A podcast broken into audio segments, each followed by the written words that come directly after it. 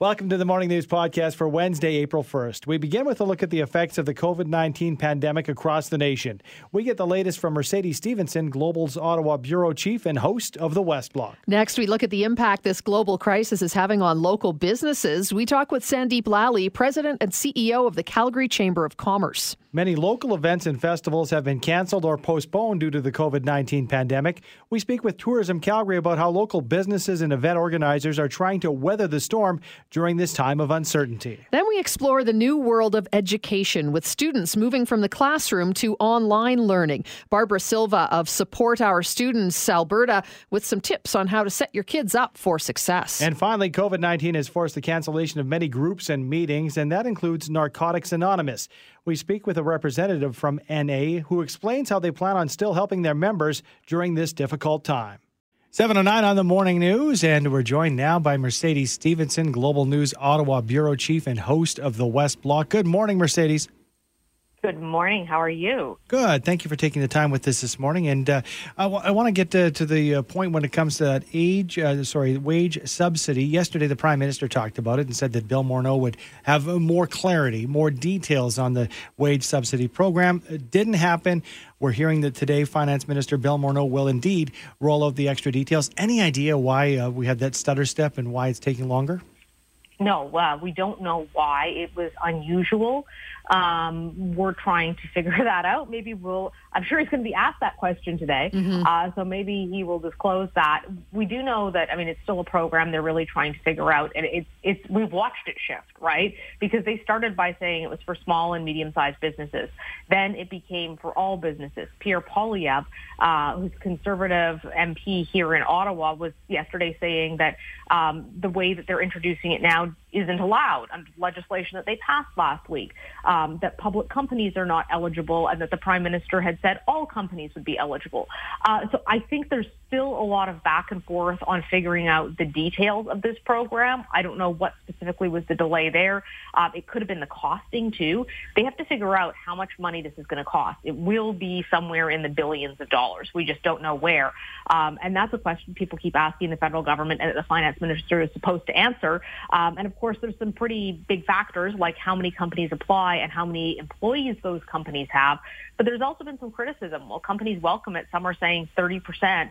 Um, by the time they've lost 30% of their income, they're not operational anymore, mm. and that that bar is too high. So I think there's a lot of things that they are trying to figure out as they go into this, and uh, we'll find out some more details on what exactly they've nailed down later today. Mercedes, do they have to go back and do another emergency vote in Parliament to pass this thing?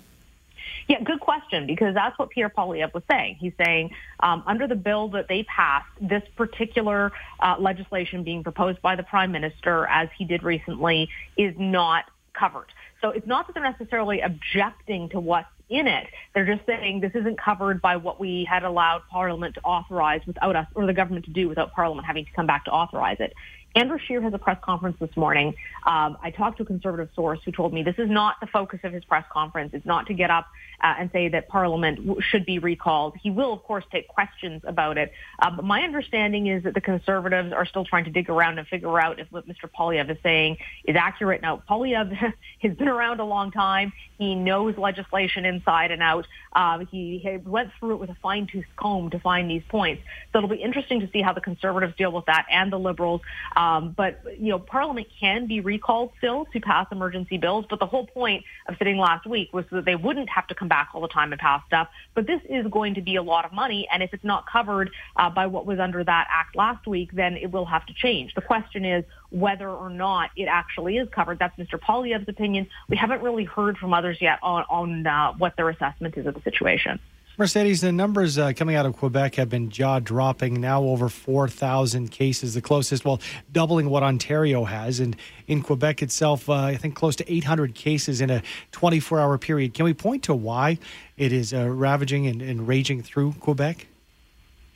You know, I, I wouldn't want to weigh in on that because I'm I'm not in the medical field. Mm-hmm. We've certainly heard um, there have been particular communities there where there's been an outbreak, and of course, once it spreads among uh, a community, especially contained communities, it can move very quickly. Mm-hmm. Um, but there's certainly a lot of concern about Quebec, a lot of discussion about Quebec. Um, the other concern is what will happen. I mean, when you're seeing what's happening in contained communities that are in relatively, um, you know, well-populated areas, what happens when it starts showing up on um, First Nations reserves, mm-hmm. Indigenous communities, uh, how that's going to affect things. Because when it's happening in old age homes or, you know, in the Hasidic community in Montreal, in other places, in other communities, they're relatively close to hospitals.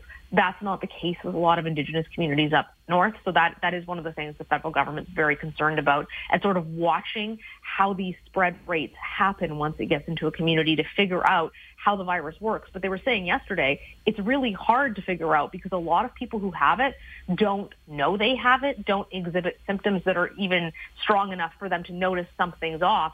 And as a result, they're out shedding the virus, which is why they're telling people to stay home. It's not just telling you to stay home so you don't get it. If that motivates you to stay home, that's great. But there's a very good chance that people there have it, don't know it, and go out and, and mm-hmm. unintentionally infect other people. It's that adage, right? Just assume that you have it and, you know, go about your day that way because it makes more sense that way, doesn't it?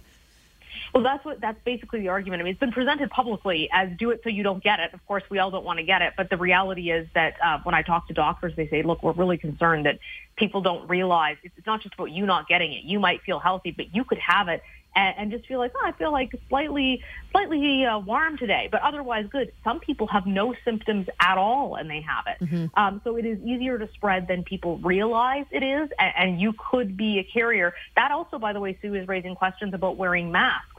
It's something that Canada's chief health officer has been adamant against, uh, Dr. Theresa Tam, saying that the you know the average person does not need to wear masks but there may be changing advice coming from other health authorities. Some health authorities and experts are saying people should wear masks, not to protect them from the virus and not even necessarily an N95 mask, but to prevent them from spreading it when they don't know that they have it. Right. Wow, it's it's incredible. Hey, we've talked about the small businesses and the announcement coming from uh, Finance Minister Bill Morneau, and I know personally on my Facebook, I'm seeing those individuals out of work uh, who were having trouble earlier, as recently as Monday, uh, getting into the system, having success. Are you hearing that more and more individual Canadians are having success navigating uh, the uh, many details and the system? You know, in our jobs, we don't tend to hear much about the people who have success. They usually don't contact us. Good point. Very good point. Although they're welcome to. I'd love to hear some, some happy stories right now. Uh, most of the people who I hear from are, are, it's not that they're not having success. It's that often they just they don't know if they qualify, mm-hmm. right? They're and, and that goes for the wage subsidy program for companies who are kind of going, uh, can I get this? Uh, how do I make it work? And we have a little bit more clarity on that. We're getting more from uh, Bill Morneau today. But one of the things I know that the Prime Minister is going to be talking about this morning um, is, in fact, what's what's happening with the CERB. That's the Enhanced Employment Insurance Benefit. And I get a lot of questions from people, including people who are seniors and people with disabilities who work part time and they've lost their jobs, and they weren't clear on whether or not they qualified for it uh, under the original announcement. I'm not clear either. So perhaps we're going to get some more clarity on that from the Prime Minister today. All right. Well, we'll be watching it. Lots of questions still from from a lot of people, and maybe some answers coming from the Prime Minister. And we will be carrying the Prime Minister live when he speaks to the nation at nine fifteen this morning. So thanks for joining us, Mercedes. Always love to talk to you. Thanks for having me. That is Mercedes Stephenson, of course, host of the West Block and Ottawa bureau chief for Global News. Coming up on 812, small and medium sized businesses pummeled by the near shutdown of the economy just recently got a lifeline from the federal government. But is it enough? Will it make a difference here in our city? Joining us now is the president and CEO of the Calgary Chamber of Commerce, Sandip Lalli. Good morning, Sandip. Good morning. Thanks so much for joining us. First off, your thoughts on yesterday's Keystone XL pipeline decision. Yeah, no, we made a statement yesterday. It was quite uh, welcomed good step forward. Mm-hmm. You know, at the end of the day, we still need to get our our goods to market and get you know energy and meet the demand and things like that. So I think it's really quite a good step forward and um, very much welcome to provide some stability into reaching um, you know global demand for for energy. So it was very good. It was also reassuring for folks that are in the oil and gas industry to say, okay, we, we, we have a path forward, um, and we know that, you know, TC Energy is going to grow and, and expand. And so I think overall it was really well received, um, definitely for Calgary, but also for the larger community on oil and gas to say that, you know what, Alberta is still in the game and this is exactly what we needed to do to, to sort of set the tone forward for, for growth of that industry. You mentioned reassuring, uh, Sandip, first of all, uh, but the other part uh, you mentioned in business. Uh, how much outside of our province, maybe even outside of our nation, is it uh, to build that confidence back? Because I think that with uh, so much happening over the past 18 months and wondering where we're going, this does tell the world that we're still in the energy game. Yeah, absolutely. I think it's quite important globally um, and also for investors and things like that to say, okay, so we can rely on on Canada and Calgary to to make market. We can rely on Calgary to you know build large infrastructure, uh, and that the fact that we can rely on them to get product to market, right? Because they rely on our supply as much as people say we don't need to, you know, get capture carbon, uh, capture demand globally and the fact that things are changing. Yes, things are changing, but we're at a point where for, um, especially for the long-term view on this is that we need to meet global demand. So I think having Keystone do that and for TC Energy to really hold the line and not give up is something that investors are going to look at and say, okay, they do have a meaningful way of moving forward. Sandip, you mentioned the statement that the chamber released yesterday, and it says you say uh, we'll need nothing short of reinvention if we're to emerge from these dual crises. Is this reinvention from Alberta, from Canada as a whole? What do you mean by that? Yeah, no, we we definitely, you know what, Calgary has always been on the front end of this kind of thing in the sense that, you know, we we use our grit, we use our um you know, just that that it's all within us. Like mm-hmm. we don't really we really fight forward. And so that's what we are trying to say there is that you know what don't don't give up on Calgary as Calgary, but also for our our industry to say there's also innovation happening. So there's oil and gas and innovation. So that's the, if you want to say reinvention, it's actually where market is and market growth is.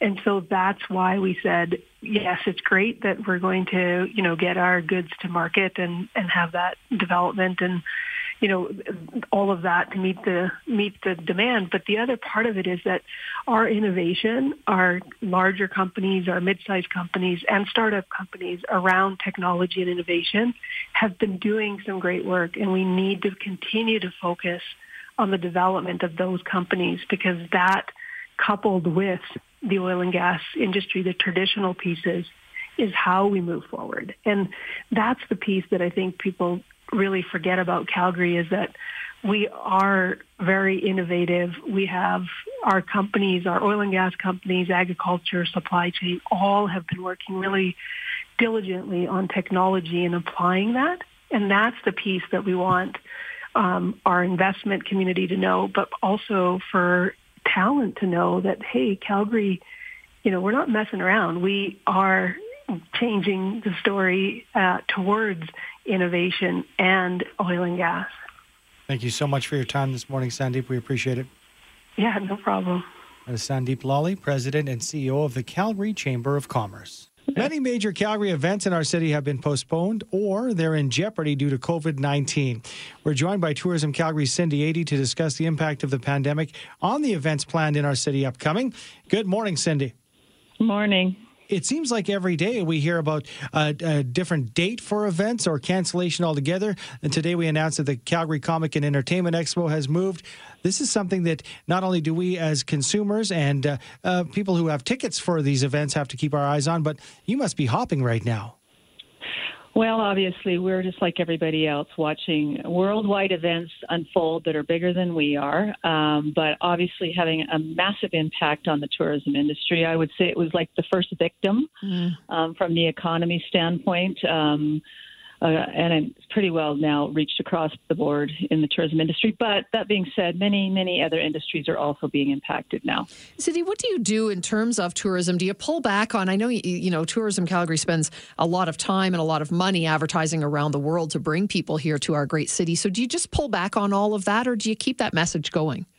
Well, obviously, we've shut down marketing channels right now, especially with the, you know, everybody, you know, sheltering in place, nobody's leaving their homes. And that's not just here in Calgary, that's across the world right now. And so, you know, you don't run um, marketing messages into that. That would just not make sense at all.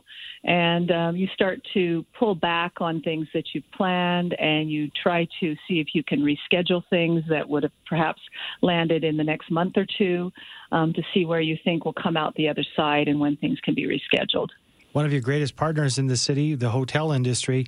Can you give us an idea of the impact that the COVID 19 crisis has had on uh, local hotels? Uh, it's been very devastating to hotels. Um, you know, as of a week or so ago, they were below 10% occupancy. Many of them are are just shuttering their doors right now. When I saw the Fairmont Palliser close, that gave me a, a moment. I'll tell you. Mm-hmm. I think it's mm-hmm. been open since 1901, and so to see it close its doors, you really knew that we were dealing with something pretty extraordinary here. We don't have a decision yet from Calgary Stampede, but just you know, if we look ahead and, and say they do need to cancel or or shorten in some way. What kind of an effect does that have on our city? It's massive, isn't it? Uh, well, tourism generally is a $2 billion industry to the city of Calgary, but Stampede is one of those events that many of the people that sit within the industry, um, whether they be taxi drivers, event whatever it is that they, as they sit in the industry, they they make their real profit during Stampede. Like they they are open all year, but their real profit uh, for the year is actually made during Stampede. So the impacts and the effects across the sector are just huge. And so it's a major loss and will be a major loss if it has to cancel um, because it's just that important. Well, fingers crossed that this wraps up sooner rather than later, Cindy, because I know a lot of people depend on it. And of course, we want to enjoy our city. Well, and I, I, I, when I look at it right now, you know, I'm, I'm looking at those little, I call them little green shoots, the things people are doing in the midst of a pandemic and being socially isolated that are, are great. They're kind, they're nice, they're wonderful, they're entertaining. I, I look at the online um, attractions that are out there right now. The zoo's doing them, the Glenbow's doing them, the science center's doing them. You know, they're still trying in their way to reach out and um, help people, you know, relieve the stress of being trapped in their house with their children, mm-hmm. and um, and all in all kinds of ways. And um, so I do think it brings out the best of us. But for sure, when I look across our industry a week ago, 66% of them had laid their people off. And mm. I would venture to say that I can't say it's 100% today because there's still restaurants that are delivering. Um, but I would say across the board, attraction, hotel, across this industry, everybody's pretty well home, trying to be safe, trying to do the right thing. But we do look forward to the day when we can actually restore and get back out there. That we do. Thank you so much for joining us. Appreciate it. You bet. Thanks. Bye. That's Cindy Ady, CEO of Tourism Calgary.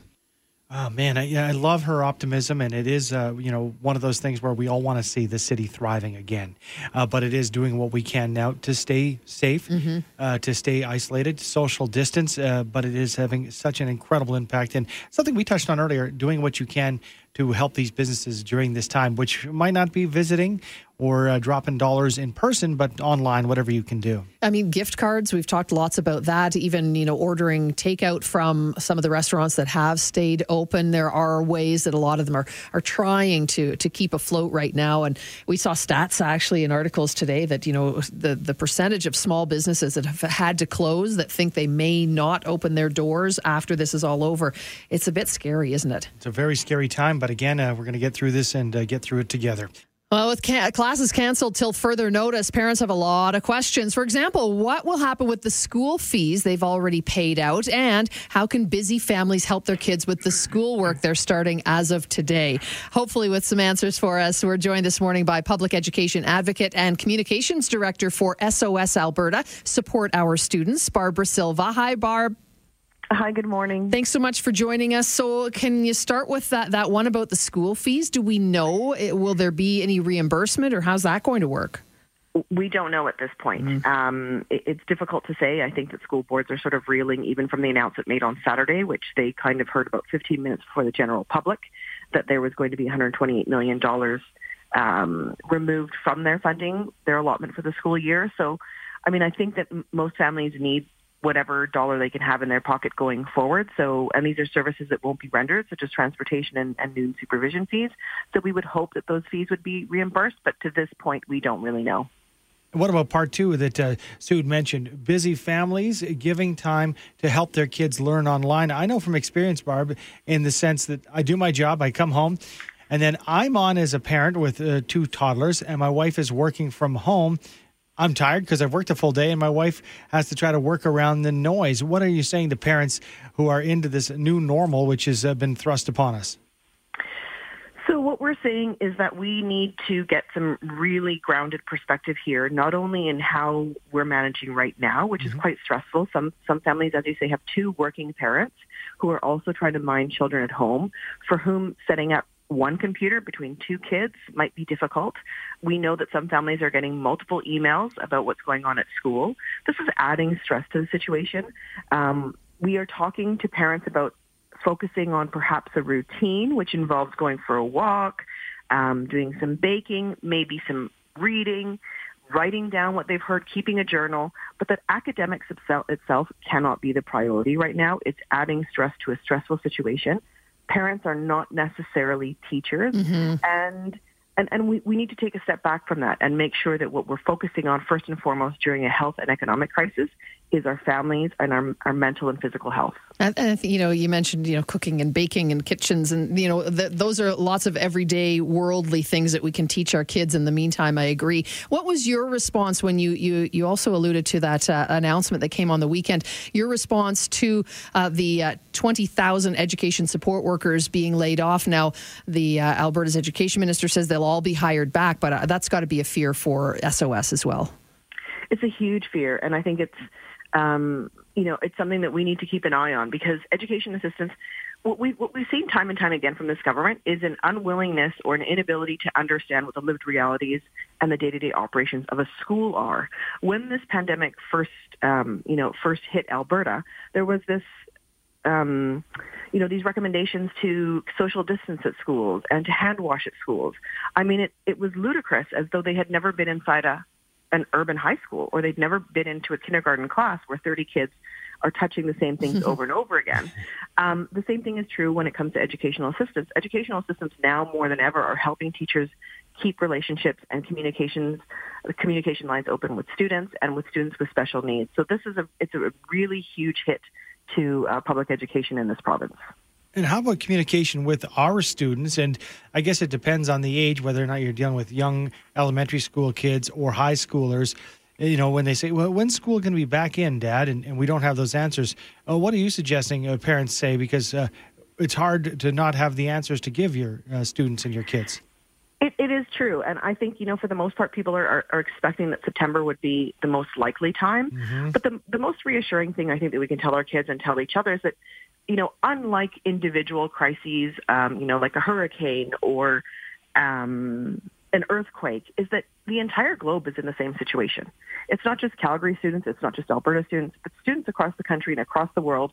We are all in this together, and whenever we start back, we will all be at the same place together. I think that's a great reminder because I've heard it from my friends. Even you know, everybody's stressed out. I don't know how to teach math to my kid, or you know, they need help. How am I going to do that? So I think you know, taking a little bit of the stress off is is a great way to start as we all get back to it as our new normal today. Anyway. Absolutely, and it's certainly not a time to sort of um, get an advantage or get a leg up. You know, I, I was reading tweets yesterday of, of a of a, a mom whose partner is also in the health care uh, sector. So they are both going out every day, putting their lives on the front lines mm-hmm. to keep Albertans safe. To add to that stress, coming home and then having to try to teach their kids um, the provincial curriculum is, is, I mean, it's unfair and it's insensitive and it's unnecessary.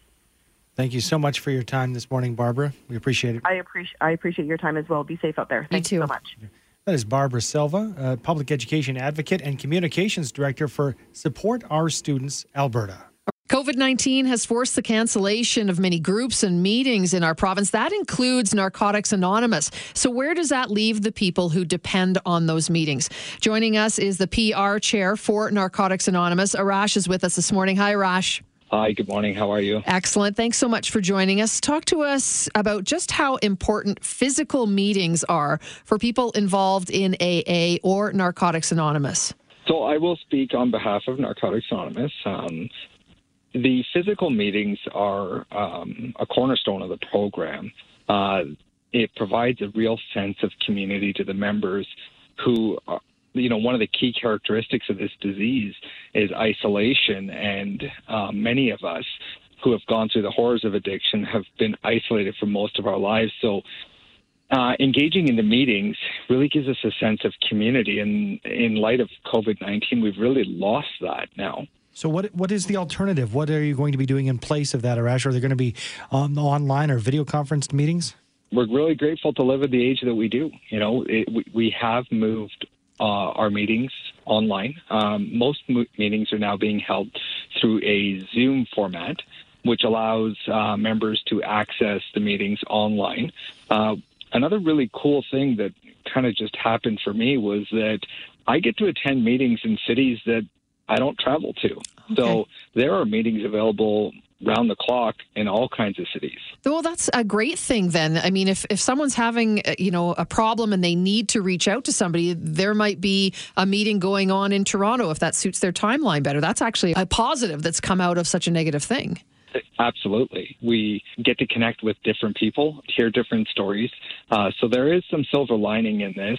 Uh, it obviously does not substitute that cathartic value of really getting to meet uh, in person because there is also the value that uh, there is a meeting before the meeting and a meeting after the meeting. And this is where the real fellowship, uh, some of the real beauty of the program happens, where we make those real human connections with each other and we get to make friends and uh, lasting relationships. But this kind of suffices for now. And let's talk about that in the sense that you still have some conduit to get uh, people together who need the help and uh, how important it is right now because uh, from an NA standpoint, a time of stress like this, uh, service uh, would be ramped up, I would, uh, or much more in need, I would think. Oh, 100%. The, the, we're living in unprecedented times right now, and the stress of, you know, economic instability, um, just the general air of fear that's going on um, can really um, contribute to the uh, addiction or the disease really flaring up in a lot of people right now. And uh, I would really encourage people to uh, look to the online resources uh, before picking up. And if, if somebody does need help, if they need somewhere to go, what's the website? What's the best way for them to reach out and get some help right away, Arash? So our local website is chinookna.org there is a list of online meetings with detailed instructions on how to access those meetings. Um, there is also NA.org, which is the World Organization, which will give you a broader list of uh, online meetings. Also on our website, there is a phone number which is the NA helpline. Someone's usually on the other end of the line. And if you don't get through, please leave a message. You will get a call back. I guess that's the message, right? There's help out there. Thanks for joining us, Arash. Appreciate it. Of course. Thank you for taking the time. Arash is the PR chair for Narcotics Anonymous.